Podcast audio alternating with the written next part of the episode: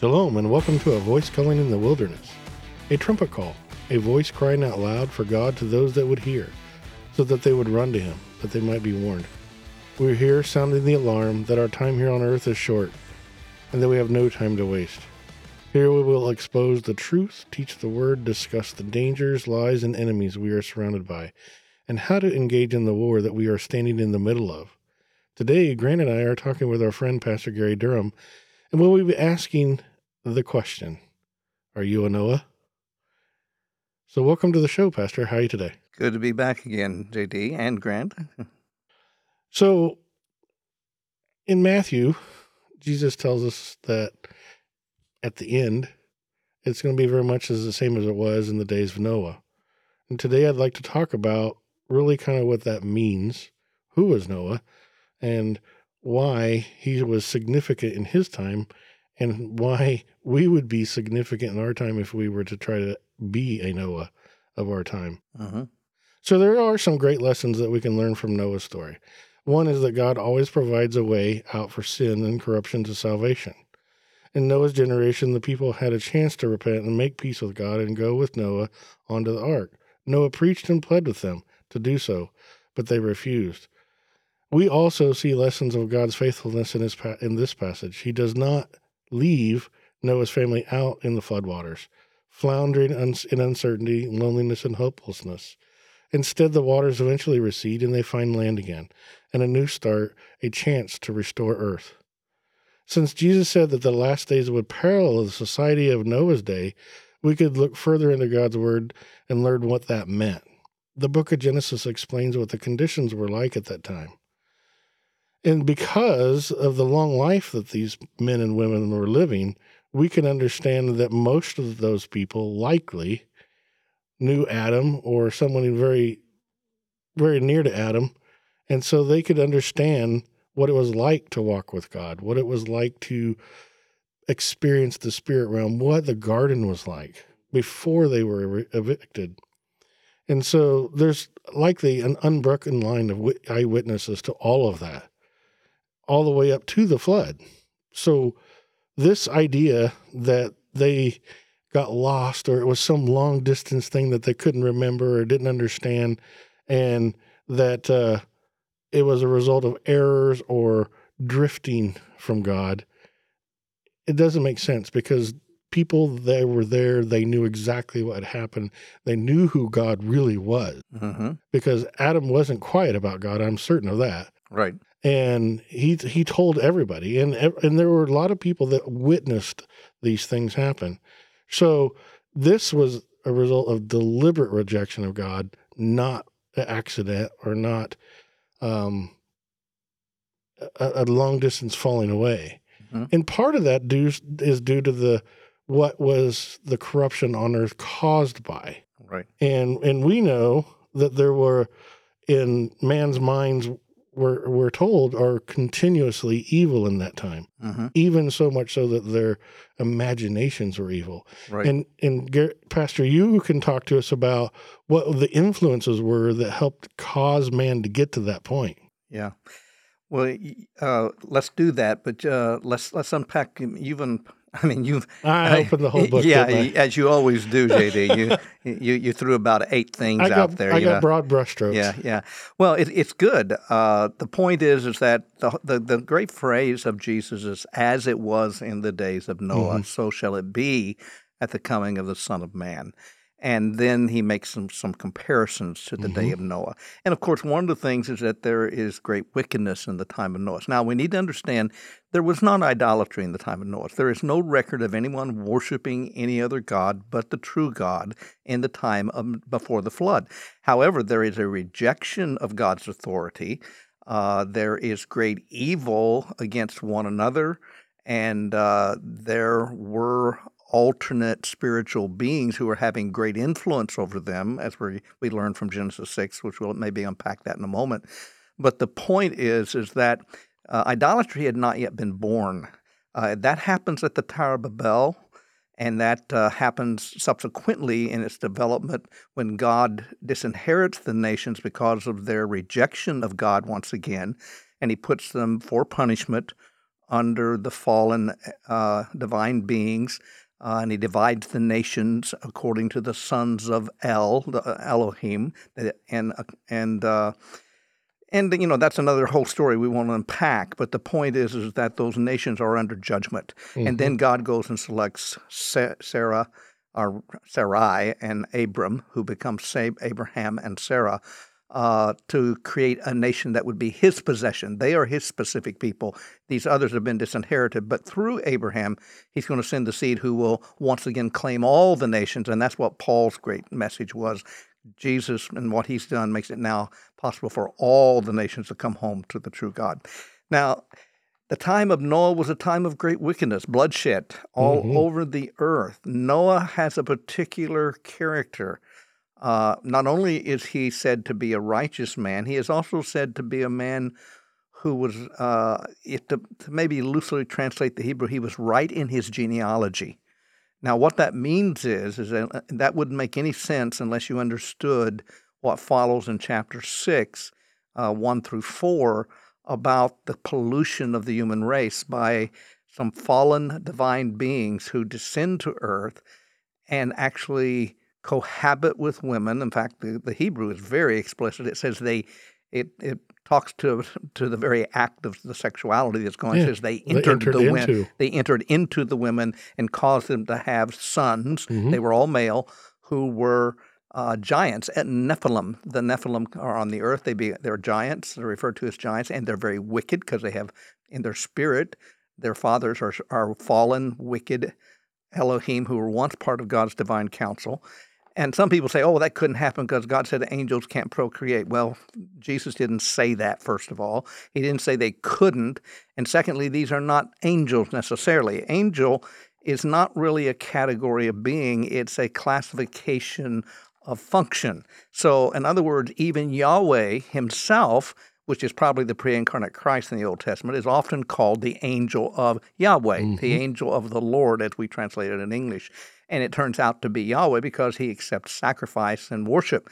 And uh, so, and no angel would. An angel, if you try to worship only a righteous angel, says, "No, don't do that." You know, you can worship only God. John tried that in Revelation and right. was rebuked twice. Right. Don't do that. And Daniel tried it, and he, nope, don't do that. you know. So the point is, is that uh, these uh, these evil divine beings corrupt mankind, and uh, if you take some of the uh, for example, the Book of Enoch, the first book, uh, which the interestingly enough, Second Temple Judaism and the early Christians all highly revered. We now know that uh, it goes back as far as it was probably composed somewhere about two, 200 to 250 BC. In other words, our uh, before the Common Era, as they would say today. Mm-hmm. Um, and so and they considered it to be a book of that had real history and told uh, the real story of what was going on in Genesis six one through four. Uh, Peter quotes from the book of Jude, Jude uh, from uh, from uh, Enoch. Jude quotes from the book of Enoch. Uh, so you that's kind of an endorsement from a canonical book and, and an two apostles that are saying we consider this to be a reliable source. Now it's not considered a canonical book, but it is considered to be a valid book. And they also quote from a couple of others, like the Book of Jubilees and so on, which they consider to be reliable historical. And sometimes they unpack some of the same things as Enoch did. But Noah was righteous before God because he was endeavoring to serve him. Mm-hmm. And secondly, he was pure in his genealogy. And that's, uh, if you read it from the Hebrew. So that means his family line had not been polluted by Nephilim half breeding. In other words, what they were trying to do was create a hybrid human that would pollute the human race. So the seed that had been promised that would crush Satan's power and their power could not come into the world. God takes Noah and preserves his family, which is they're a pure human seed, and he destroys the rest and starts over, and so that the seed can come who ultimately will redeem all of mankind. Mm-hmm. Yeah. So there's several things going on there. Now, in our day, the question are we Noahs? Uh, we should be. And we should be people who are willing to stand out against the culture and to warn the culture and to literally declare the gospel because we have the full gospel of Jesus Christ. So that's something that's not popular with the with the world around us is preaching the gospel anymore. We have a lot of people in our society, even in the Western culture of America, a nation that used to be mostly a Christian nation. Mm-hmm. Now there's a lot of ridicule and hatred towards people who do proselytize Christ and, and preach the word of God. No, did Noah face that in his day? I'm sure he did because of the rejection of God's authority and the fact that these people, if if you take seriously some of the passages out of First Enoch, which some of the early Christians did, we know from the writings of the early church fathers they did, that these uh, evil, fallen spiritual beings taught mankind all kinds of witchcraft and sorcery, and also how to do metallurgy to build weaponry to murder and slaughter each other with in warfare, and so on. And so there was a lot of rejection of God.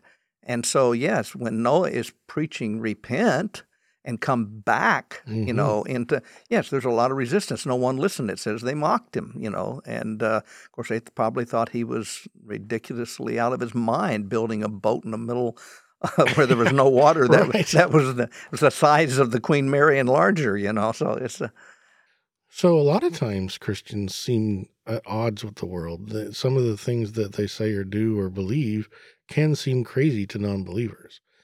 So there's some parallels there for sure.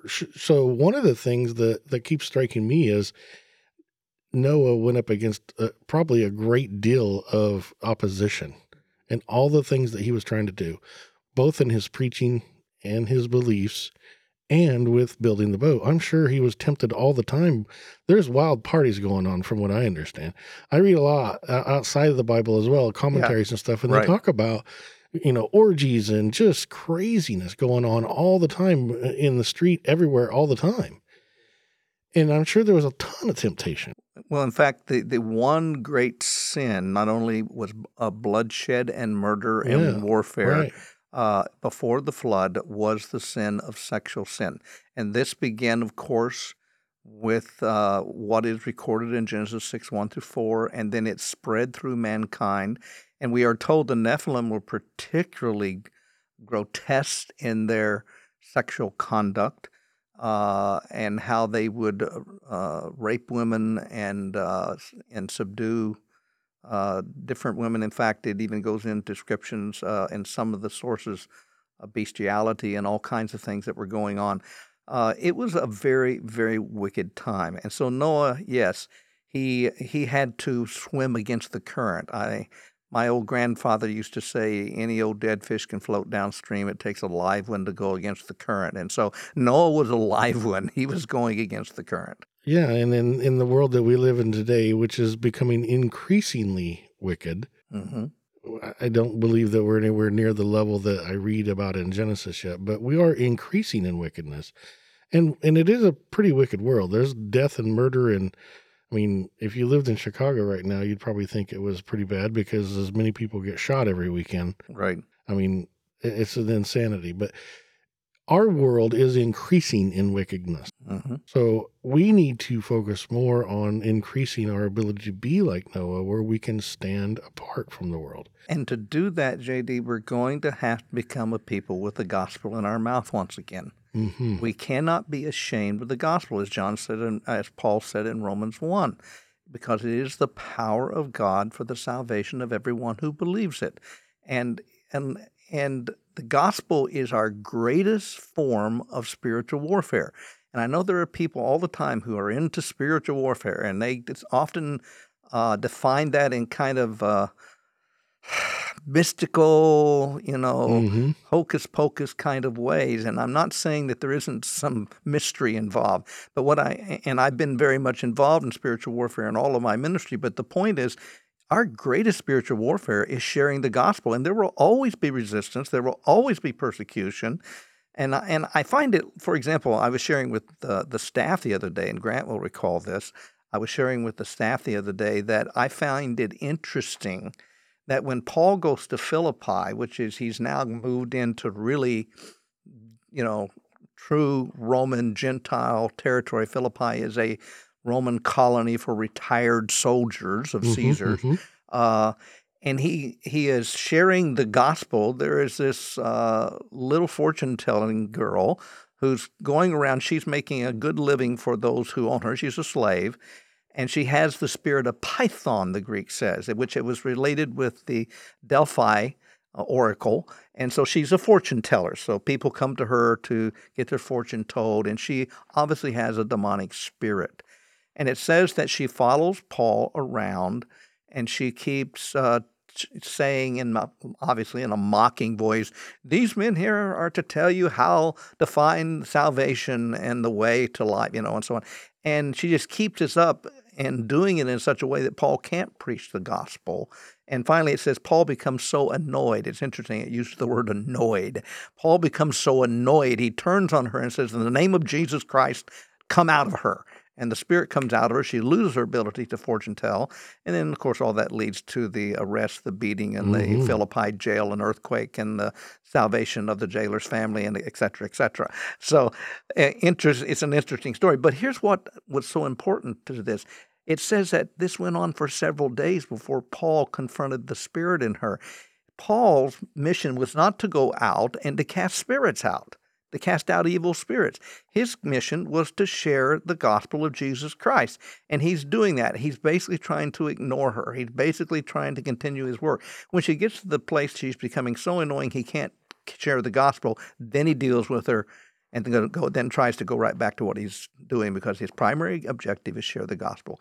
And we need to be sure our churches are about sharing the gospel, for it is the power the power of God for the salvation and the deliverance and the freedom and the restoration of everyone who believes it. Well, I would say it's interesting that, you know, Christ didn't give us a whole list of this is how you do spiritual warfare. You got to No. do this, and you got you. uh, When this happens, you got to do this. He just said, "Go out and preach the gospel to the entire world." Exactly. And the only real um, further indication in in the New Testament from the apostles about spiritual warfare is putting on the full armor of God, and ninety five percent of that is defense. That's right. And the one weapon is the gospel, The you word know, of God. the word of God. That's so, right. I mean, it's Good point, it's Grant. interesting that Christ didn't didn't need to equip us because that's all we need. That's all we need. You know, Right, and if and there's a good parallel with what we see in in Hebrews eleven seven, where it says, "By faith Noah, when warned about these things yet not seen, in holy fear built an ark to save his family. By his faith, he condemned the world and became the, became heir of the righteousness that is in keeping with faith." Right. If we are to do the same, then we have to do as Jesus commanded and preach the gospel. Exactly. Not go out and argue with our neighbors about if Saturday or Sunday's the Sabbath or all, all the things I see people argue about all the time. No, we're to preach the word of God. Right. We're to share the good news that Christ came to save us and show us how to show people how to live the right life, right? Yeah, and just to hark back to one of our previous podcasts uh, from Romans 14, we- we need to obey uh, Romans 14, 22, which says, So whatever you believe about these disputable issues, keep between yourself and God. Right. And too many people are going around arguing about all this stuff and Oh, wasting their time when we have the gospel to share, which can literally change somebody's forever. Right. And why are we arguing about all of this nonsense, which Paul said is a disputable issue? Don't make any rules about it. And whatever you believe about it, keep between yourself and God. oh my goodness. And there's just so many people wrapped around the axle of these things. Oh, You yeah. know, should we eat pork or not? Should we do this? Should we do that? I'm like, well, the devil will do whatever he can to prevent us Yes. from doing what we're supposed to be doing. right. that's true, but and that is again- spiritual warfare. again, we have to gird ourselves against that. Yes. And so we have to be one. Uh, one of the, the greatest things that any of us can do is just spend more time in the Word. The more time you spend in the Word, the more you will guard yourself from these these things. And the more the word becomes uh, an offensive part of your spirit, your mind, and your speech, Mhm. because it's on your tongue, it's ready, as the as the uh, proverbs would say. You know, have it quick Continuously meditating on it. Yes, meditating on it, have it have it quick to the tongue. You know, they're ready to go. And as Peter would say, you know, be ready to give an apologia, be ready to give a defense, be ready to give a uh, you know, a good argument for the hope that you have, but do it gently, do it with kindness, Mhm. do it with courtesy. but always be ready to do it. I see so many Christians. You think they'd want to wrestle people to the ground and just shove the Bible down their throat. It's like you're never going to win anybody over doing that.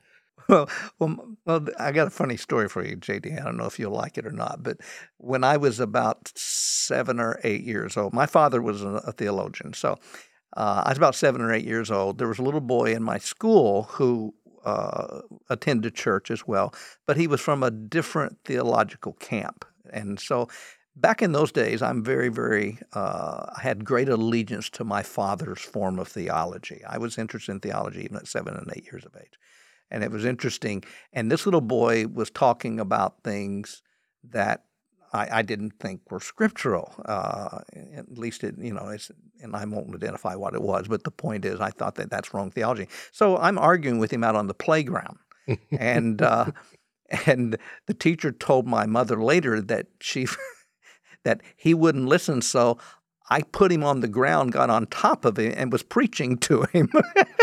and the teacher came up and saw what I was doing and pulled me off of him. And, and, and my dad said, Son, that's not how you make converts. and so, just so everybody knows that we are not promoting that. yeah, exactly right.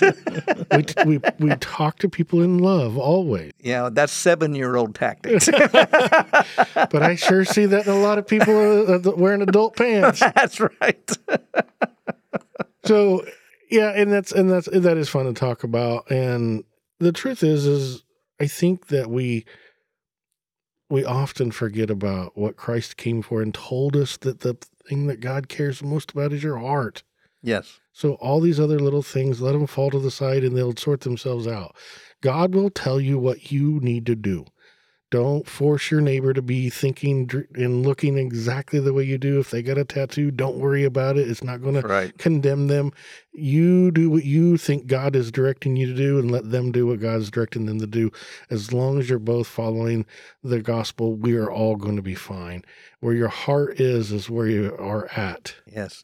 And, and and also, JD, if I if I can just elaborate on that because that's a that's a beautiful uh, admonishment because that's exactly where Jesus said the, the, the issue lies because it's out of the heart that either good comes or evil comes, and we're either uh, validated by good fruit or we're invalidated by the bad fruit that comes out of the heart. But most Christians don't understand what their heart is. Now, heart is actually a Hebrew term. Mm-hmm. Uh, the Greeks used the term mind to refer to the same thing, mm-hmm. Uh, although in the New Testament they use both terms and they use them interchangeably at times, and they also use them together. Like uh, James will use it in James 4 8 to say, uh, you know, purify your heart, you double minded. And there he's using uh, both terms in a nuanced way, saying they're the same, but there's a, a, subtle difference. And I, we don't have time to go into that. But the point is, is that the heart for the Hebrew contains your, your will, your intellect, your emotions, which then produce your desires, attitudes, motives, mm-hmm. and, and then also your imagination all of that is in the heart. So when we, we have this uh, Platonic dichotomy where we divide the head and the heart. Well, the head for the Hebrew is in the heart. So as a man thinks in his heart, so he is. Uh, Paul talks about, I felt in my heart. So that's emotion in the heart, you know, the sentence of death. Mm-hmm. Uh, it talks about, I decided in my heart. That's will. Uh, the desires of the heart, the motives of the heart, the attitudes of the heart uh, the imaginations of the heart and the mind. All of that is part of the heart. So if we're going to manage our hearts and take care of them, we need to make sure our will is devoted to Jesus, our thinking is devoted to Jesus.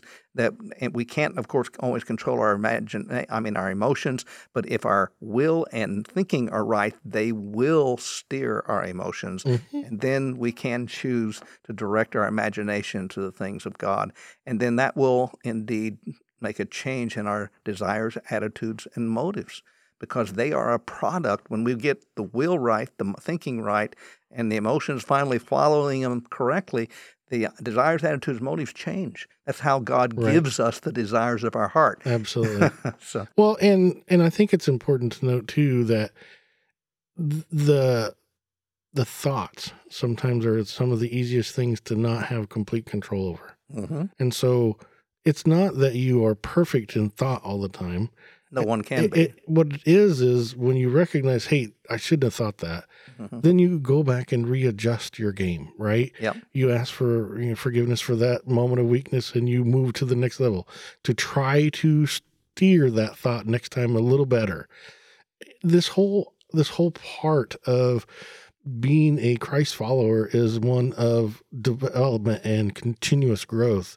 You don't Yes. suddenly become the perfect Christ follower when you follow God No. when you follow accept Jesus Christ, you are on a journey and you are on a path to grow. It's always about the growth.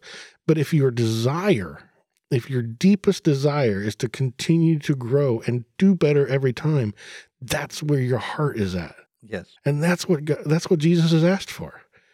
Well, and that's why we must be converted at the level of our will.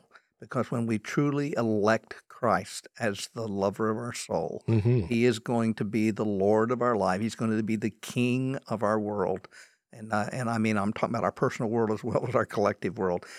Then our desires and attitudes and motives will begin to focus on Him, and we will desire the things He desires. We will want to do the things that please Him. So, for example, uh, sometimes we have thoughts that come up that we know immediately the Holy Spirit will check and say, "I don't want you thinking like that." Mm-hmm. and we need to immediately repent of it and say, Lord, I don't want any my mind, any my thought life to be a place you're not comfortable with. Right. So out of there that goes, and I reject that in the name of Jesus. On the other hand, I need to recognize spiritual warfare. I can be tempted. Satan can can't read my mind, but he can interject thoughts, yeah. and certainly certain stimulus can interject thoughts. And we're all human enough to be stimulated at times in ways that where eh, that stimulus cannot be righteously fulfilled and, and, and, responded to. So we have to reject that and also recognize it as a form of spiritual warfare. So if you're going to keep your mind where it belongs, that's the only way you're going to be able to keep everything else where it belongs. yeah, Because absolutely. as you think in your heart, so you become. And also, James then goes on to talk about that's out. Or Jesus says that's what you speak. You speak out of the heart. right. And then James says, if you don't control the tongue, uh, your religion is worthless. it doesn't mean anything because obviously you're not controlling the heart. Yeah, and and back to what you said earlier about uh, the the the heart and and the mind controlling what you're doing. Jesus spoke to that mind and heart being to one thing when he said, "If you have thought about this thing, whether it be Mm-hmm. you know extramarital affair or whatever, then you have are guilty of doing it." Well, well, literally the term there, and you're right, but the, the literally the term is is that if you have if a person, uh, he says if a, if a man lusts, let's say taking the the one of a lust, if a man lusts after a woman, now the word woman there literally means uh, a wife is the real meaning there, uh, but the word lust means consented to evil desire. Right. So, in other words, she's off limits. She's sanctified to another man. You have no business uh, lusting after her. But if you consented to evil desire, means not that you had a temptation. She may be incredibly beautiful, and you may have uh, had a moment of like, "Wow!" Right. But then the question is, have you consented to lust after her? Did you go her? down to the road of imagination to go beyond that moment Yeah, a while? And then, in other words, you consent to it. And once you consent to it, Jesus says, whether you ever get the opportunity to fulfill the act or not, you're guilty. That goes back to the Apple story. Was just- Several. You, are cheating. I was going to Yeah. say that. I was waiting for you to pause because I'm going. That goes back to your Apple story. That's exactly right. So it's it, sin is at the point of the will, and so that's why we have to control the. You know, we have to give the, our will to Jesus and say, "You direct my will. My will, number one choice is to do Your will." So we've armed people now by saying this is the thing that we need to focus on doing. If we're going to be a Noah. Yes, and so it is difficult to do that in our day hmm because we're bombarded with just an incredible amount of influence from media and uh, just uh, the the influences are mind-boggling. I never realized how many things we're bombarded with, you know, Mhm. through television and commercials and movies and video games and music and um, sports and politics and news and the neighbors and Facebook and Twitter and Instagram and Snapchat and oh my goodness, the list goes on and on and on. And and we don't on have enough. on. We don't have enough days to get through them So all. there's this we're being bombarded with influences. And matter of fact, I never in my wildest dreams 20 years ago probably would have thought that there would have been a job title of influencer. Yeah. We actually have people that's their whole career as being an influencer. And they're making way more money than I am. You're not asking for a raise, are you, Grant? but it does go to show you that this world understands how important influence is. yes. and and so we have to understand why there that importance is so high and what we need to, to guard ourselves against the wrong influences Right. there's nothing wrong with good influences of course we we seek those out and we want those Well, the Bible re- talks about it. You know, Paul to the Corinthians said, "Bad company corrupts good character," right and he was quoting a proverb of the time. But the point is, is he was endorsing it and saying, "Be careful about the influences. You, you keep in bad company, you're going to have bad character. It's it's going to lead you in the wrong direction." So the influences let's go back to noah's day then because this is all, you know we're talking about a circle of time right we're going to go Mhm. back to the days of noah what kind of influences were they having because these are people that honestly i believe knew who god was Yes. is Adam was there alive telling them, look, I'm messed up. God was the God that created us, Mhm. and it was so beautiful in the garden. We got to walk with our creator, and he loved us so deeply. Mhm. And I violated that. Right. I mean, I, I, I personally imagine Adam lived with a lot of shame yeah. because he lost something so wonderful and great, and he knew he lost it. Well, it's interesting that you would point to this. Adam's lifetime, uh, he lived 930 years, and if you put it together with his uh, the genealogy Mhm, of mhm. his children and grandchildren, you discover that he and Noah overlap uh, several hundred years. Mhm. So Noah was 500 years old when the flood came. So, uh, I mean, uh, 600 years old when the flood came. He was 500 when he had his first children. Yeah. so, you know, that uh, he was pretty much, as I said, uh, we were talking earlier, I said a confirmed bachelor for quite a few years, Yeah. evidently. But uh, he had his three sons, and at, at, and he began having him at 500 years of age. The flood came when he was 600. But he and so he knew Adam, his great great great great great grand- grandfather. Mhm. Uh, he'd heard him speak, of course, probably of the garden many times. and He certainly had been passed down through the genealogy, and all of them knew the story. So it's not like most people imagine that this is some kind of uh, faint uh, oral tradition that kind of got all messed up as it got passed down through the genealogies and through the generations. No, these people knew each other. Uh, they lived, uh, you know, Adam lived to see uh, many generations of his uh, of his children, and he must have been brokenhearted to see how so many of them were corrupted, because the earth became very corrupt. Even probably it had begun before Adam dies. Yeah, and God says that the the, the word says that the man was so corrupt he corrupted the very earth. Yes, that the earth was crying out. Yeah, That, that's an amazing thing to ponder. So we we talked just a little bit about the Nephilim. So what kind of influence did these people have, and and why were they so good at, at changing man into basically turning their back to God? Well, well, the Nephilim uh, are the you know if, if you many people have tried to take a what we would call a naturalist view of Genesis six one through four. It simply will not work. It's a supernatural passage. It's about supernatural beings coming and procreating with humans and creating a hybrid human race, which turns out to be the Nephilim. Now, the the the ones who did this are called in the Hebrew scriptures the sons of Elohim. These are uh, fallen divine beings. They're not necessarily angels, though they could serve as an angel. An angel is just a messenger. Mm-hmm. Uh, but they're they're fallen divine beings that once were part of God's divine council, from what we can gather from uh, the, the Old Testament scriptures and also from extra uh, biblical material that uh, has been written, in, especially in the Second Temple Jewish period. And so they come to the earth. They descend to Mount Hermon, according to Enoch 1.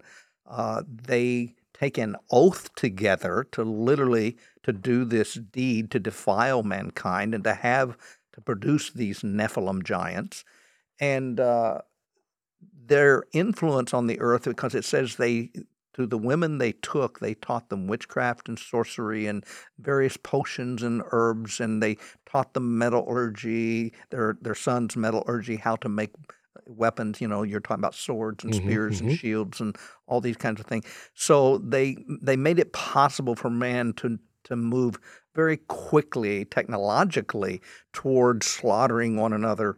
And then they also taught them immorality. They taught them sexual deviation on a very corrupt scale. So much so that it that and, and, and I hesitate to go here, but the point is, is that it was not just between humans and humans, it was between humans and everything else. Mhm. And we see this even later in the Old Testament, even at Jericho and the land of Canaan. There was a lot of bestiality and those kinds of things going on.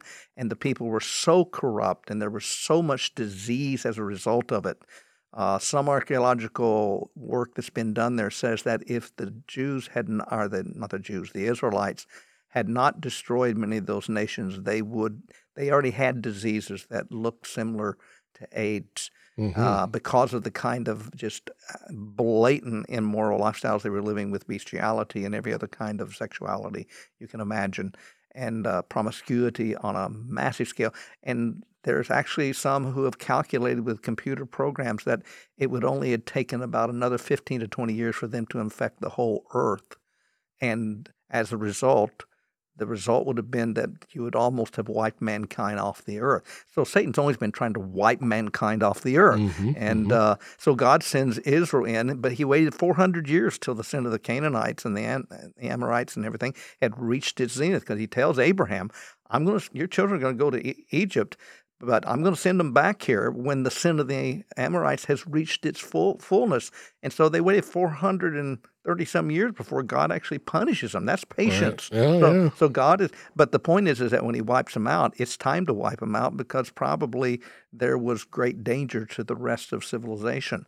And so they go in as God's police force, so to speak, because God has passed judgment on them and said, get rid of these because they're so corrupt that they're endangering everyone else. yeah. And so that's another issue. But that's what was going on before the flood. Now, as it was in the days of Noah, how is that going to translate to our day? Well, the same kinds of sins are reappearing. Yeah, and I was going to ask you. So we we have the flood. We kill the Nephilim off. Right. they, they didn't leave, right? No, here's the point. They left us in their physical form. Ah, According to Second Temple Judaism, and this is endorsed by the New Testament, it's clearly in the mind of Paul and much of his writings about demon spirits. And Jesus treated them this way as well. He, but uh, the point is, is that the Second Temple Judaism during the time of Christ uh, taught that demons were the disembodied spirits of the Nephilim. And of course, they got this from First Enoch, which uh, there's a whole chapter which talks about these Nephilim and they're corrupt and how they're corrupting the earth, and how these giants are are so vile and so pathetic that God just is not going to allow them to live any longer. mhm, He mhm. literally turns them against each other and they start slaughtering each other. But the point is that he ultimately wipes them out with the flood. But he makes a judgment that because they were uh, procreated on the earth, their spirit is doomed to roam the earth because they are not allowed in the heavens. They're too vile. right. And so they roam the earth as disembodied spirits. And one of the reasons the demons like to possess people is they love to re-embody. They they want to feel in the physical sensation. So it's a it's a kind of it's not full embodiment, of course, but it's a kind of way to re-embody themselves Right. and then they can control another being, and they're very evil. And uh, so, what is happening in our culture is demonic influence is behind so much that's going on in our world today, and people don't see it because the you know the devils love not being believed in. Right, right. because oh, yeah. it gives them free rein. You know, I- C.S. I Lewis. can do whatever I want if Yeah, you don't see- think I exist. Yeah, C.S. Lewis talked about. It. He said they either love you, you know, in his Screwtape letters, they, they love not being believed in at all because that gives us totally free hand, or they Mm-hmm. lo- love a morbid obsession with them, so that you see demons under every rock, so to speak. And uh, and we've got Christians that have that morbid obsession, you know. But the point is, is that there is spiritual, a lot of things that we see in people. Uh, sometimes you have nothing but mere human anger, but there are times when uh, someone's anger is literally demonically instigated. Mhm. And uh, you have to be able to discern the difference. And having run a Christian uh, counseling training uh, ministry for many years and training many counselors and doing thousands of hours of counseling, I can tell you that I have seen demonic outbursts and seen demonic manifestations that are very, very real. And those demons are very vile. Uh, I don't like to talk about the stories very much, but I can tell you nobody's ever going to tell me the spiritual world doesn't exist. I've seen it and I've uh, talked to it, and I've also seen the power of Jesus Christ to overcome it. That's right. Yeah. Yeah. So we talk about how they are disembodied spirits, right? In or Mhm. demons in this in this world that we live in. So are they going to gain influence over men again? They of course, we see that. We just talked about Mhm. that, They right? already have. So yeah. we're going to increase. So one of the things that you talked a little bit about and and kind of walked around a little bit was bestiality in the days of Noah. Mhm. I, I saw. Uh, I, I'm always looking at different um, statistical Mhm. analysis and, and things, and we have a giant problem with pornography in our world. Right. Um, so much so that seventy percent of men in churches have admitted that they have viewed pornography in the last three months, and forty percent of that's hor- that's pastors have done so. Because they're opening themselves to all kinds of demonic oppression when they do So that. th- the thing is that I saw a statistic that said thirty percent of the pornography in, in the world is bestiality. Mm, and that's terrifying. that's that's uh, revolting. that's awful. awful. So my my question is is that or not maybe a question maybe it's just an observation that they have increased it would seem because uh, in their influence in our world in the last let's call it 20 30 40 years because pornography wasn't as prolific right. especially I think when the internet age come around it became way more prolific than it was before And so, what we're seeing, as it was in the days of Noah, sexual sin was one of the prominent sins, along with murder and and slaughter. And we're seeing murder and slaughter increase all over the earth. Mhm. We're seeing sexual sin become predominant. People are absolutely obsessed with uh, the sensual. And uh, so we are already there. It's as it was in the days of Noah. And the same beings that were causing that during the time of Noah, though they were enfleshed then and were leading the so to, so to speak the parade, are still active on this earth and they're working through human people, they're working through governments, they're working through all kinds of media, they're working through all kinds of platforms to basically corrupt people and to cause these same sins to uh, enslave mankind again. Yeah, and we have my generation. You know, I'm a little older at Generation X, so we have the influence of my early childhood and as I was growing up to to lean back on to stick stay away from many of the influences of this world and and this sexual immorality, if you will, of all these things going on. But people, there are people that literally have been They've, absorbed in this for never known anything because there- we're teaching now we're teaching we're having lgbtq drag queens come into kid, kid schools and teach kindergarteners Yeah. we're, we're teaching sexual education to kindergarteners i mean we're starting at five and six years old and inundating children with sexual images and sexual messages in the video games that they play. There's so many video games out there that are there's video games where you just go and pick some woman up off the street and rape her. And i mean there's just ima- unimaginable sexual influence on children. So when they get to be adults they don't have hardly any chance to not be part of that mentality. Well, actually, what you just described is uh, child molestation at the highest level of spiritually, psychologically, and in some cases it goes on to physically. But but that is abuse uh, that uh, that society should not tolerate. But the point is, we are tolerating it because when the whole society becomes so guilty with this sin, it's hard to point the finger at anybody who's gone a little bit further because, Mhm. you know, and so we start to justify it. What it does is it creates um, a jaded mindset. Yes. As someone who's grew up playing video games and stuff like that, um, played like some of the Mhm. not some of the stuff they've got now, which is even worse, but you know, I played some of those bad ones, you know. It it creates a jaded mindset because you've seen so much right. of what's awful that when you. you see something happen, you're just like, "Oh, you know, it's just another day." It's not a big deal. You know. And and and and this is one of the things that the New Testament talks about that sin des- desen- desensitizes people, and that when we become desensitized to evil, uh, that's a hardened heart. That's a seared conscience. Mhm. That's what's happening to the culture. We're getting to the place that wickedness is normal.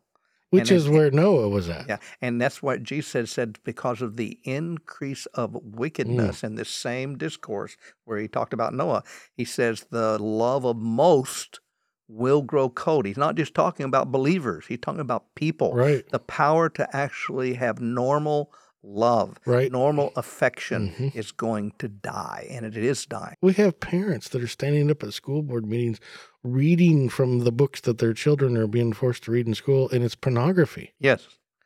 I mean, I, I've seen four, at least in the last week, moms that were just in tears and angry beyond belief because they their Yeah. kids Pedophilia being described in a book to a, an elementary child. and within days we have an elected official talking about how parents should not have influences over the school boards over the books that are being taught in schools. Yeah, So that means that this government, whoever these people were, right, they're already being influenced by these outside wicked peop- wick- wicked influences already to the point well where think they're about the worldview, though, that has just been assumed there that the children belong to the state. gonna, The mm-hmm. state has the right to teach them whatever they darn want to, and that the ch- parent has no right over their children to protect them or to educate them the way they see fit. So this is a total, uh, a total rejection of what the Judeo-Christian uh, worldview is: is that the child belongs to the parent, and the parent is responsible for their protection and their education and their upbringing. And what we don't re- really realize, perhaps, is that it's farther down the road than I think most of us are aware. You know, we Mhm. would we would say, "Hey, you know, th- we're just becoming aware of this. You know, this has got to be an outrage. It's got to be changed." Well, I overheard my uncle talking to his daughter the other day. She just put her kids in a new school because they moved, and she had called her teacher about something because there was some some problem with um, her son's behavior. Um, and the teacher told her that she's the only parent that's called her this concerned about her her child in like a very long time.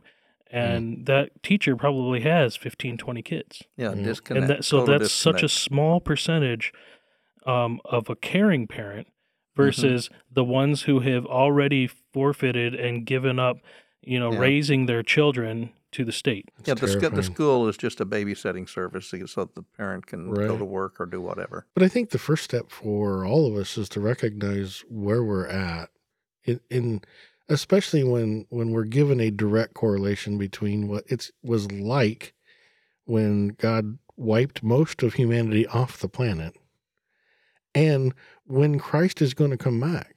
We have to see, okay, we see that there are all these evil things happening and they're very similar in, in parallel. And what does the man's heart look like, right? So we are talking about it. People, their parents' hearts are already going cold to their own children, right, Grant? If you don't care about what's going on in your kid's life, then your heart's cold to your That's kid. what it Yeah, sounds your, lo- like. your love has grown cold, yeah.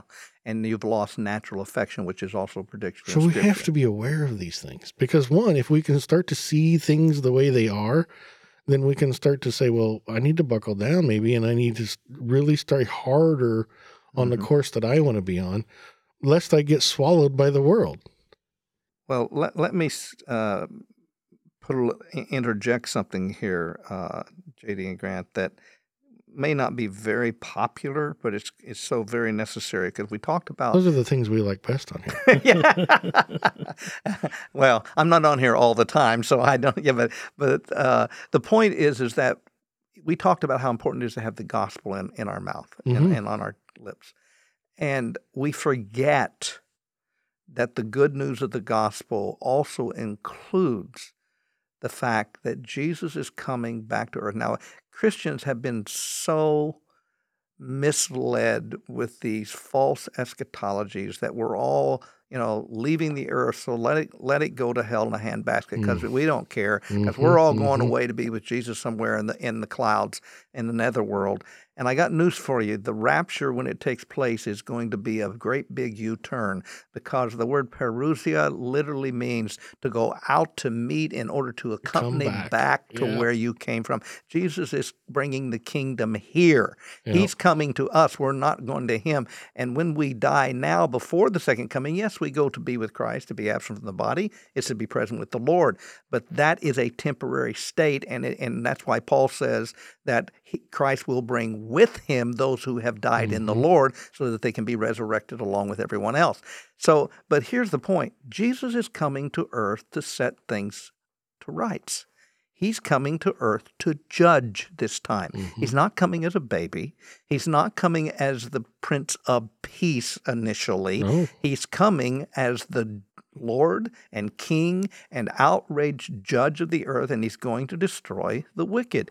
And we need to understand that we have to find a loving but yet firm way to remind people judgment is on the way, just as in the days of Noah.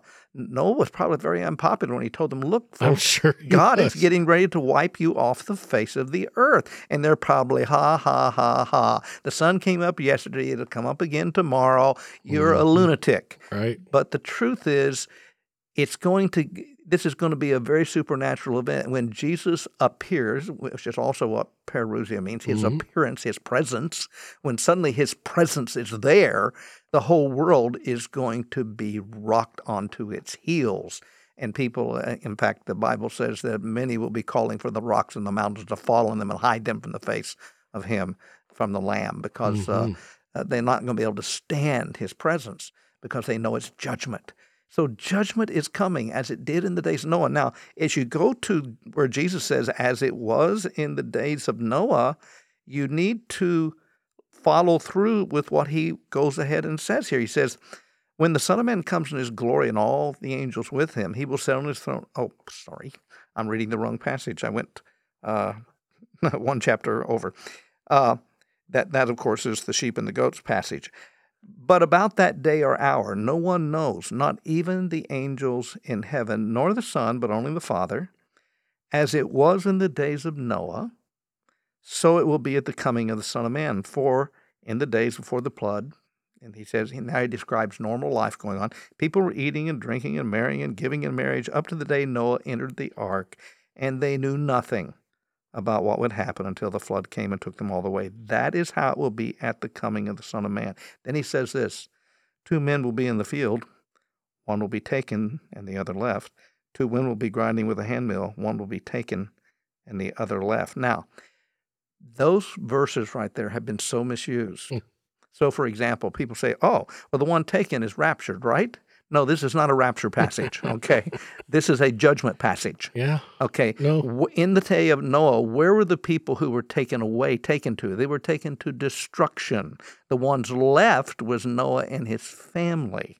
Okay, so this is the correlation as it was in the days of Noah. So it will be at my coming. Some are going to be taken away to destruction, some are going to be left because of salvation. Well, So when it talks about two people working in the field, one is taken to judgment, to destruction. The other is going to be left to, along with Christ to inherit and to rule on the earth.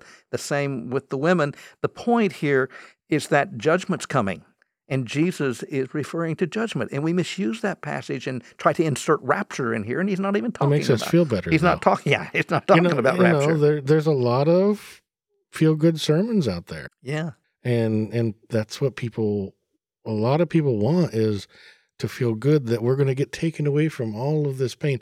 You I can't even begin to describe to you the people that talk about the rapture of the church and how it's going to avoid all of the pain of the world and all of the tribulation and it's just like oh you guys are so stuck on not suffering for god. Yeah, yeah. The early Christians would have found that quite bizarre, uh, especially the people who wrote our New Testament. Most of them were jailbirds. and most of them died horrific deaths yes, uh, they they wouldn't understand that at all. They would they would think we we were nuts. we're just so comfort oriented in the west especially Yeah. now i know I, we have listeners in multiple countries now um And many of them fact- are suffering severely in some of those faith. countries there's it's a great danger matter of fact i wanted to actually do that this time is i wanted to recognize we have some listeners in india Yep. um, and i and i recognize you and i appreciate you listening to us because God bless you. 'cause- you yes, definitely live in an environment different from ours yes, and that it, it can be dangerous for you to be a believer and and Right.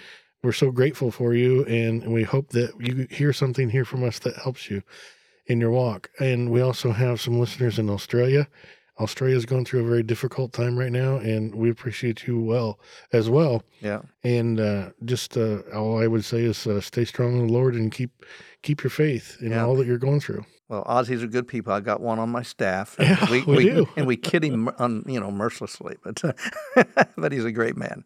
But we have this warning from Jesus, Yes. right? And so we should be intelligent enough to recognize the signs of things to come and things that are happening and to start preparing ourselves, both in our hearts and our minds and our bodies, for what we're about to receive. We don't always just receive good things, we also receive troubling times. Well, we're told in Revelations 13 and 14, where the vision that started in 12 of the woman Israel who gives birth to the Messiah, mm-hmm. whom the dragon tries to kill, but the Messiah triumphs and is taken to God's right hand in heaven. He's going to rule the nations with a rod of iron. Then it says the dragon goes off to make war against the rest of her seed, those who hold to the testimony of Jesus. Yes. Oh, most people don't read that verse. And then and then the dragon stood on the seashore, and then you have the first beast coming out, Mhm. which is the Antichrist system with the Antichrist. And then you have the second beast coming from the earth, which is the false religious system, which, by the way, is already underway on this planet right now. And the Pope and the and the Oh, and the. Imam are leading that charge. And uh, and the, the the point is is that we have uh, then it says that you know this re- false religious system will make everybody worship the Antichrist and worship the image of the Antichrist, and that the image will be given a form of artificial intelligent life, evidently, or something, and that the in- image commands that anyone who will not worship the beast or in his image shall be put to death. And then we get these interesting statements twice in 13 and 14. This calls for patient endurance on the part of the saints, the people mm. of God. Saints are only the holy ones. Okay. Mm-hmm. And by the way, this isn't referring to Israel. Only the only ones who are holy are saved by the blood of Jesus. Right. And it says it calls for patient endurance because, and then it, it warns you, though, if anyone wants to go into prison, to prison they will go. If he wants to go into, if he wants to be killed with the sword, with the sword they will be killed. Yep. This calls for patient endurance on the part of the saints who hold to the testimony of Jesus. Yes. So th- this is said twice in both 13 and 14. And people skip over that. But this is why Jesus says, therefore, right after this whole deal about one should be taken, the other left, he Mhm. says, therefore keep watch because you do not know on what day the Lord will come. In other words, you better be ready so that you can be in the salvation column because Right, he's and- coming to judge. And keeping watch means you have to be aware of what's going on around you. yes. And if if you don't believe that the book of Revelation is coming to life all around you right now, you are asleep. I mean, there, there's Yeah, no you- nice way to put that. Yeah. I mean, Yeah. we, we now have moved into the point where, just as you you talked about just a little bit, the Pope and and they're Yeah. getting ready to build a one world religion facility. Yeah, with, that is going to with three temples in it. Yes, Yes. A, synagogue, and it a Jewish in temple, and a Christian cathedral. Yeah. It opens next year. Yes. Yes, and and the architect, the architectural uh, design on that is just breathtaking. I mean, they're putting billion, millions and millions of dollars into this, and this will be the birthing of a, you know, they're calling it what the the, the family of Abraham Mhm. house or something like Uh, that. Yeah, the yes. Yeah, because that's what all three religions or monolithic religions can, you know, be a part. of. But the point of this is they're trying to bring a synergism. But the p- truth is, for example, as a Christian, can I be a part of that? No, because my faith, true Christianity says, as Jesus said, I am the way, the truth, the life. No one comes to the Father but by me. So I cannot say to a Muslim, oh, you can get there uh, to, to heaven by doing this or even by blowing people up or whatever you do or by good works. And I cannot say to a Jew who rejects his Messiah that you can find another way to get to heaven. If you're going to get to heaven, you've got to come through Jesus. So any form of Christianity that is willing to compromise that hmm is not true Christianity. That is pseudo Christianity. this is something that Christians need to get in their head right now. When this facility opens and they begin to recognize this as the way forward from a worldview standpoint, true Christianity is going to be hated. Oh yeah, You will be an outcast. You will be considered a hate because we'll be considered to be the haters. Yeah, Right. because and it's being built in Dubai right now. So. And people need to um, pay attention and be aware of what their church is endorsing when this happens because there are so many um, of these big churches that have already embraced the pope um, you know in the last five to ten years and have already like kind of pseudo aligned themselves with what's been prepared. And if these churches that have such big influence on us through uh, the worship songs that we sing and stuff like that Mhm. you know are are pushing people or pulling people that direction and you know are the people in those churches are not paying attention and not not saying hey wait wait okay i have to separate myself from this you're going to get pulled in along with it So again, this goes back to the question of today is, is are you a Noah? And that means are you separating yourself from these things in the world that are coming at us like we've talked about with the sexual immorality, the violence, the hatred, the anger, the the murder, the one world religion coming up. They're trying to do a monetary system now that is going to be completely digital to get rid of the dollar.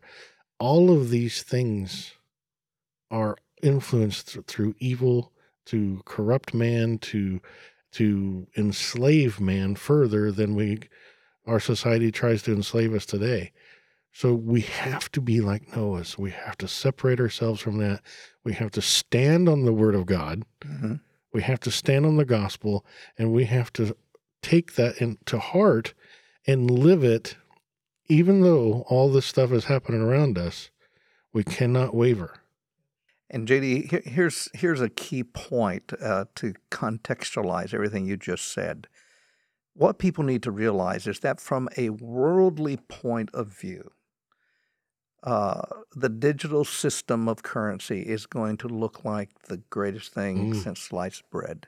And it, technologically, you know, it's going to say, hey, you know, you're going to have more security over your finances, and people won't be able to buy or sell on your uh, resources because you know, and eventually we know there's going to be a mark, something on the right hand of the forehead, and you know, so you're not going to cut off somebody's hand and go and try to buy something with that. See, so you know, and so there's going to be some kind of biomarkers or whatever. But the point is, is, is that this is going to look good.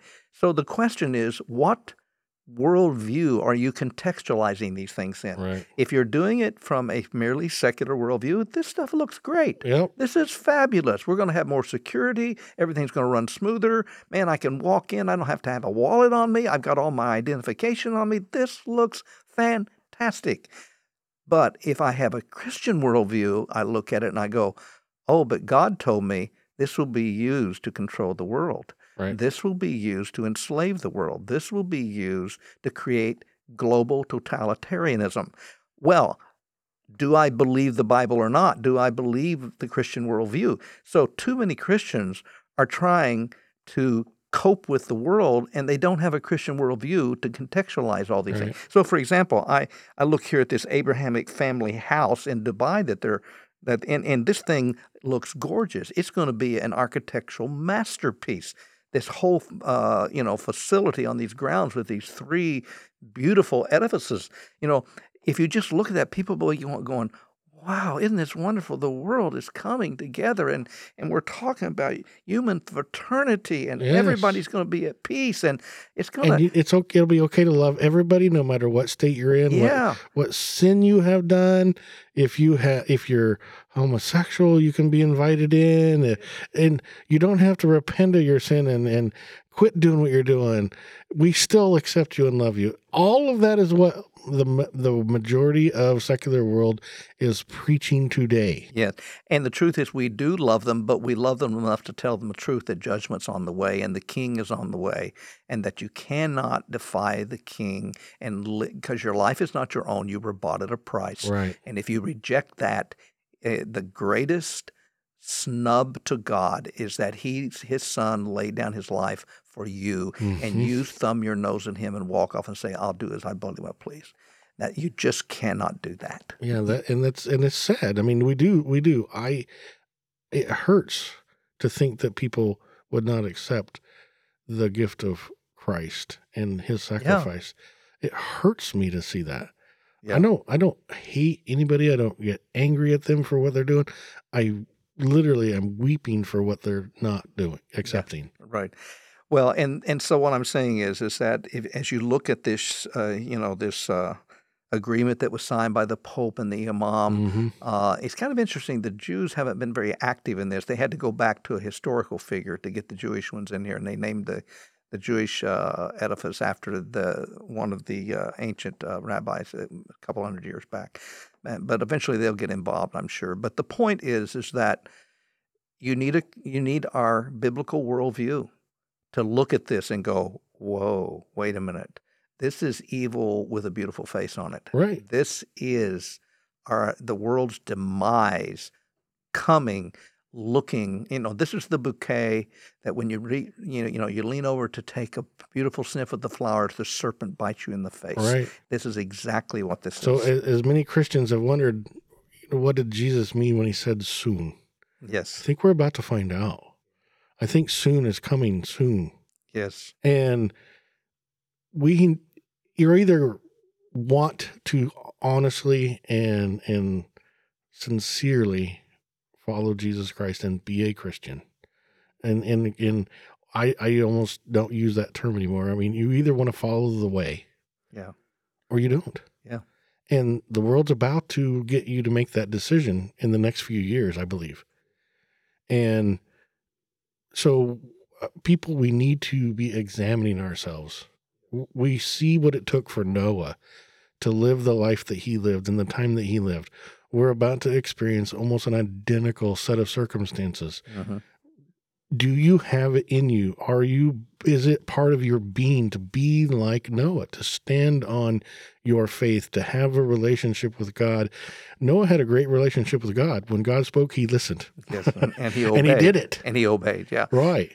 And Now, uh, JD, if I can just add before I know we're coming to the close of the Mhm. broadcast here, but if I can just add a small caveat here. sure sure. Let me say this there are many people in Roman Catholicism who truly have come to love and to know Jesus Christ and who are saved individuals on Mhm. their way to heaven. oh yeah And uh, and and and many of us would say that sometimes that's been not because of, but almost in spite of some of the things they've been taught.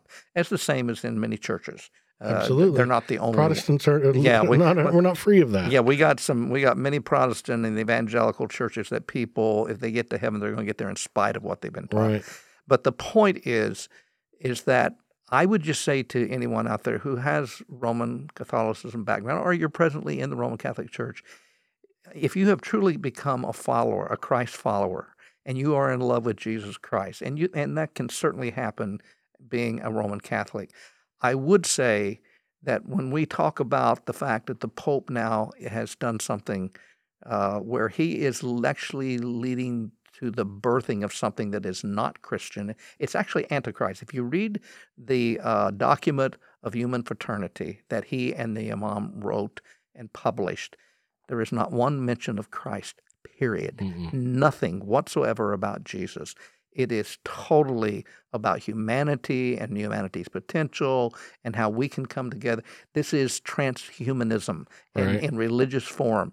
And I would just simply say to those in uh, Roman Catholicism, if you are a true Christ follower, the Bible does say there will be a time when the scriptures say, Come out of her, my people, talking Right. about Babylon, that apostate religion. Mhm. Come out of her, my people, so you do not share in her sins. And what Pope Francis has done, contrary to some previous popes that I actually admired their stand and on, and on many issues for orthodoxy, but this pope in particular is literally leading the way to sell out the Christian faith for a world religion. And when you do something and make an agreement with a antichrist religion which says Jesus never died on the cross, that he never rose again, that he was not the son of God, this is antichrist religion. Mhm. And when you do that, that is antichrist. And so the Pope has positioned himself, unfortunately, as a kind of antichrist. Now, he's not the antichrist, not in any stretch of the imagination, but he is of the antichrist spirit. And so I would say you need to consider finding a church that's really preaching the gospel. Whatever the title is over the door, if they're preaching the gospel, you'll be better off there. That's right. That's right. And I have some very dear friends that are, are Catholics, and I, I talk to them, and, and some of them are very unhappy with this Pope. Yeah. Well, I tell everybody we're all Catholic if we're true believers, because that just simply means the universal church. But uh, Roman Catholic is one segment of that, Right. and there are true believers in Roman Catholicism. Absolutely. and And I know some remember I know some very good men and women in that Yes. faith. Well, Pastor Gary, I thank you so much for coming and talking to us today. Mhm. Um, it's been a true joy, and what a great topic, and and I hope that this helps a lot of people. Well, I, I do too, and it's always a pleasure to be with you guys. And uh, I hope that this broadcast and this podcast just keep right on going. Well, I'm sure if we can keep up this good work, uh, God will bless us. All right. All right. Well, God bless you. So this has been a Veritas uh, Resurgence broadcast, and today on A Voice Calling in the Wilderness, we've been talking with Pastor Gary Durham, and we were asking a singular question: Are you a Noah? And I think that is a good question for us to ask in this day and age, and the things that we're seeing going around us. And uh, we need to examine where our hearts and our minds are at. So, if you would, please take a moment and subscribe to our podcast. And don't forget to visit our website at vrbroadcast.org, where you can find more teaching and ask questions of the show and our guests. Also, find us on Facebook at A Voice Calling in the Wilderness. And do us a favor, recommend this podcast to your friends and family. Again, thank you for listening and have a blessed day.